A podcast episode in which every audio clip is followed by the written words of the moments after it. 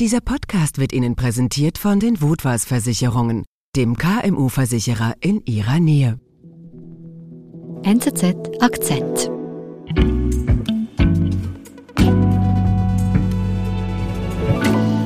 Zum allerersten Mal bei uns im Podcast zu Gast Barbara von der anderen Seite der Welt, Australien. Hallo. Hallo Nadine.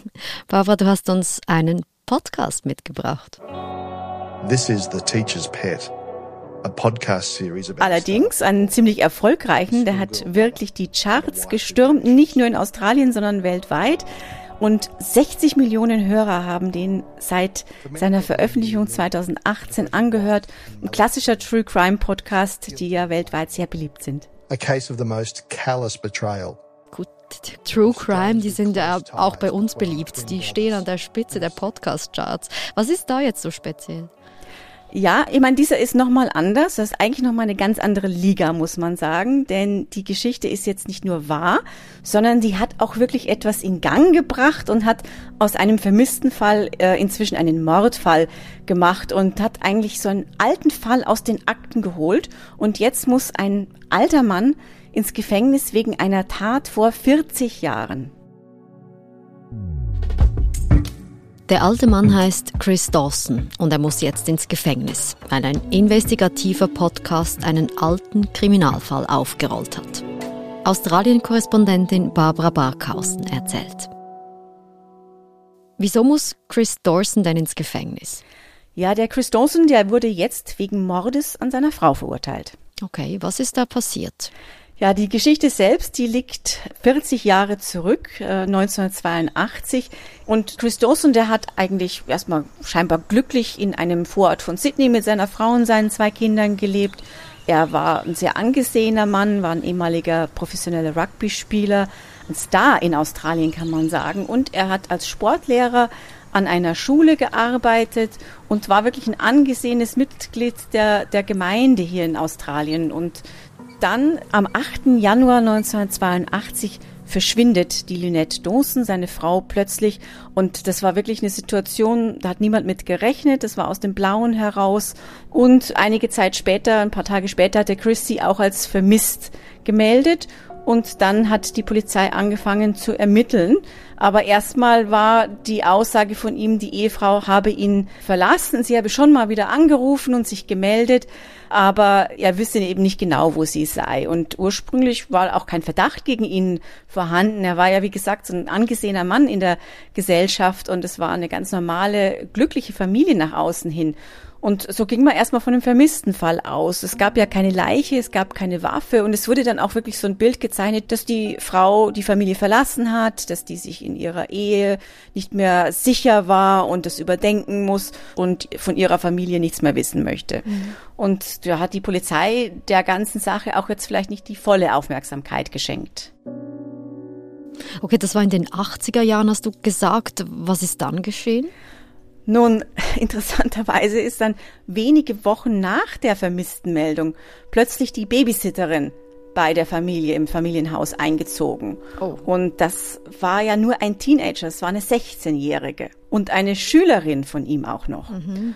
Und die hatten, also während sie schon die Babysitterin von seinen Kindern waren, eine Affäre angefangen und plötzlich wurde diese Beziehung dann offiziell gemacht. Die ist dann quasi zur Ersatzmutter seiner eigenen Kinder geworden. Äh, die haben dann später auch geheiratet, hatten dann später nochmal ein gemeinsames Kind miteinander. Und die hat dann so die Rolle der neuen Ehefrau übernommen. Okay. Die Beziehung ging dann auch auseinander. 1990 hat sie sich dann von Chris Dawson getrennt. Und dann ist diese als JC bekannte Frau plötzlich zur Polizei gegangen und hat einen Verdacht geäußert, nämlich, dass sie glaubt, dass der Chris seine Ehefrau Lynette getötet hat. Und da wurde dann auch die Polizei hellhörig und hat angefangen zu ermitteln. Es gab dann in den Folgejahren tatsächlich zwei offizielle Untersuchungen, aber es ist nie zu einer Anklage gekommen und letztendlich ist alles wieder im Sand verlaufen. Jetzt wurde also rund um diesen vermissten Fall zweimal ermittelt. Nichts ist dabei rausgekommen. Wann kommt dann jetzt dieser Podcast ins Spiel? Ja, über 25 Jahre später. Ja, so um 2016, 2017 kam der Hadley Thomas plötzlich ins Spiel. Das, er hat die Geschichte aufgegriffen und der Hadley Thomas ist nicht irgendwer. Das ist ein sehr bekannter investigativer Reporter hier in Australien, der sich auch schon hier mit Premierministern angelegt hat und der hat für die Tageszeitung The Australian gearbeitet und ist da auf diese Geschichte gestoßen und sagte sich, ja, das ist potenziell interessant, da fange ich mal an zu recherchieren. Und je mehr er dann recherchiert hat, umso mehr hat er sich dann tatsächlich in diese Geschichte verbissen. I've often wondered, how would someone like Lynn start a completely new life in 1982 without leaving a trace? How would she stay in the shadows all these years? Er ist dann wirklich systematisch vorgegangen. Er hat im Prinzip den Job der Polizei gemacht, kann man fast sagen. Ja? Unzählige Interviews mit ehemaligen Nachbarn. I just want justice for her and, the, and the, her family. And I'd love her little girls to know she didn't leave them. She was taken away from them by the person who was supposed to protect her mit Freunden, mit Arbeitskollegen, mit Polizisten. And we'd spoken to that police officer and that police officer had no concept of that conversation or no independent recollection of it. Und plötzlich hat sich da ein ganz anderes Bild entwickelt, ja.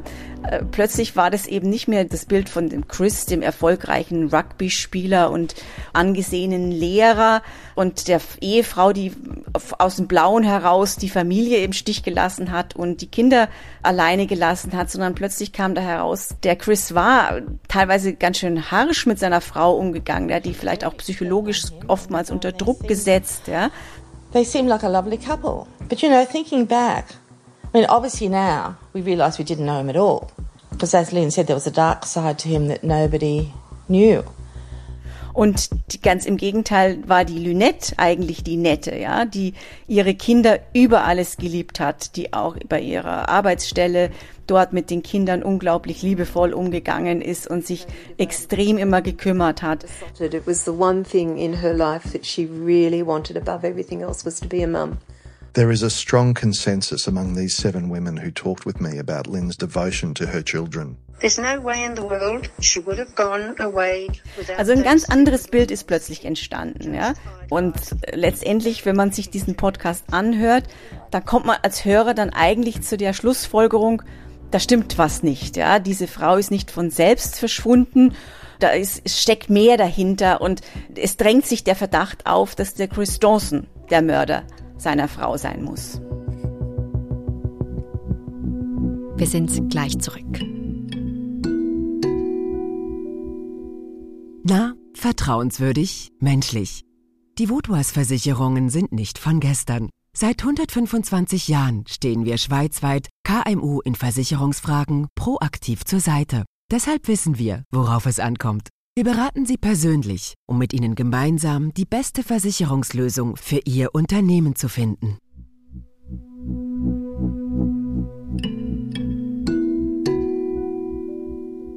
Also die Arbeit des Journalisten, sein Podcast malt das Bild, Chris hat seine Frau ermordet. Wie ist es dann weitergegangen? Nun, dieser Podcast ist im Mai 2018 veröffentlicht worden. Es war eine 16-teilige Serie, 20 Stunden Material und der kam dann wirklich unglaublich gut an. Der ist nicht nur in Australien dann äh, Nummer eins in den Charts gewesen. Der ist wirklich um die Welt gegangen, auch in ganz vielen anderen englischsprachigen Ländern, Neuseeland, Kanada, war der unglaublich beliebt, hat letztendlich 60 Millionen Hörer gehabt. Und man kann sagen, ganz Australien kannte die Geschichte. Mhm. Ja, jeder sprach über die Lynette Dawson und ihren Ehemann und da kamen wahrscheinlich die Behörden auch, die konnten da nicht mehr anders. Die haben dann irgendwie auch entscheiden müssen, dieser Fall wird neu aufgerollt. Und im Dezember 2018 ist der Chris Dawson dann tatsächlich verhaftet worden. A 70-year-old man, Chris Dawson, has been arrested in Queensland. The 70-year-old is expected to be charged over the 1982 killing of his wife, Lynette Dawson. Paper and the Teacher's Pet podcast that has had new information come to light. Und das wegen des Podcasts, der eben Chris Dawson ja mit Namen nennt. Ja, das wegen des Podcastes. Chris Dawson wird mit Namen genannt und der Chris Dawson ist tatsächlich vor Gericht gekommen Und auch vor Gericht hat dieser Podcast dann weiter eine prominente Rolle und in gewisser Weise auch eine fragwürdige Rolle gespielt. Ja? Denn äh, zum Beispiel wurden vor Gericht dann ganze Interviews vorgespielt. Und das waren ja journalistische Interviews. Ja. Es gab ja da keine formelle Warnung, dass das Gespräche sind, die dann im Gericht mal verwendet werden. Ja. Mhm. Und das andere Problem, das da entstanden ist, es konnten gar keine Geschworenen eigentlich zum Einsatz kommen, denn es war ja jeder voreingenommen, jeder kannte die Geschichte durch diesen Podcast. Das heißt, der Richter musste wirklich alleine ein Urteil fällen und er kam dann jetzt Ende August zu dem Schluss, der Chris Dawson ist schuldig, er hat die Lynette ermordet. Und wie argumentiert er jetzt das? Also eben, es waren keine Geschworene, es waren die Gespräche aus dem Podcast. Ja, es gibt keine Leiche, es gibt keine Waffe, es gibt keine forensischen, irgendwelchen wissenschaftlichen Beweise.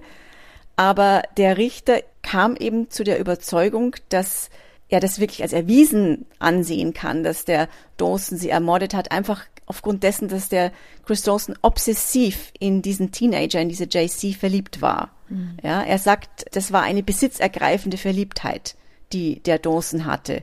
Und es blieb ihm eigentlich nichts anderes übrig, als seine Frau loszuwerden, damit er sich vollkommen diesem Teenager widmen konnte. Und das war so die Hauptbegründung des Richters. Das ist schon heftig. Also das alles 40 Jahre nach den Geschehnissen, alles wegen einer Podcast-Recherche. Ja, es ist einerseits ein großer Erfolg für den investigativen Journalismus, finde ich. Es ist bewundernswert, dass er es geschafft hat, dass irgendwo Gerechtigkeit für die Lynette Dawson geschaffen wurde.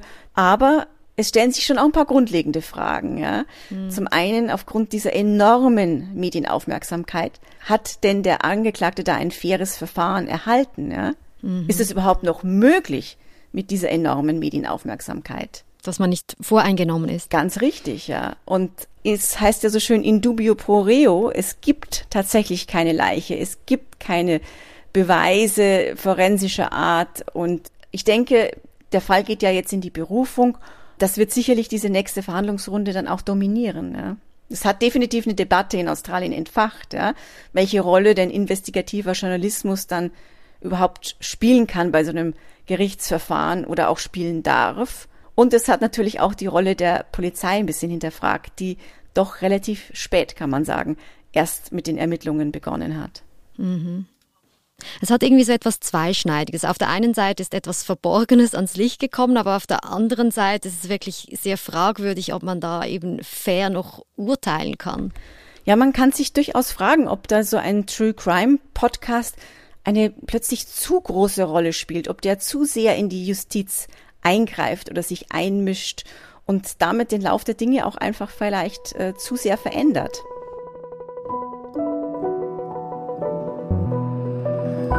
Das Ganze erinnert mich ein bisschen an Serial und den amerikanischen True Crime, der so ein bisschen den Podcast-Hype ja ausgelöst hat bei uns. Ja, also das ist sicherlich ein Podcast, der da mithalten kann. Mhm. Und der Erfolg des Podcasts geht weiter. Also jetzt in Australien war er ja seit 2019 erstmal offline genommen worden, um eben das Verfahren nicht so sehr zu beeinflussen. Aber jetzt durch den Urteilsspruch wird er wieder veröffentlicht und wird nochmal überarbeitet. Und ich bin mir sicher, dass der auch weiterhin einen enormen Erfolg haben wird. Dann weiß ich ja, was ich am Wochenende machen werde. Barbara, vielen lieben Dank.